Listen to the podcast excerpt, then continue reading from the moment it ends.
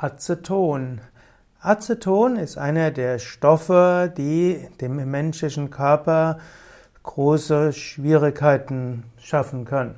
Aceton kann, ist hochgiftig, kann verschiedene Krankheiten auslösen und Aceton ist, in, ist ein Lösungsmittel. Aceton hat eine süßlich riechende oder ist eine süßlich riechende Flüssigkeit.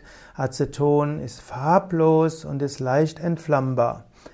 Aceton hat, äh, ist also farblos, sie hat einen speziellen Geruch und sie ist in jedem Verhältnis mit Wasser und anderen organischen Lösungsmitteln mischbar und Aceton kann den Organismus stark belasten.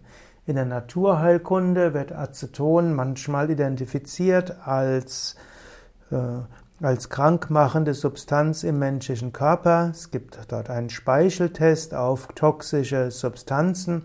Und dann gibt es verschiedene naturheilkundliche Verfahren, um die, den Stoff aus dem Körper wieder auszuleiten.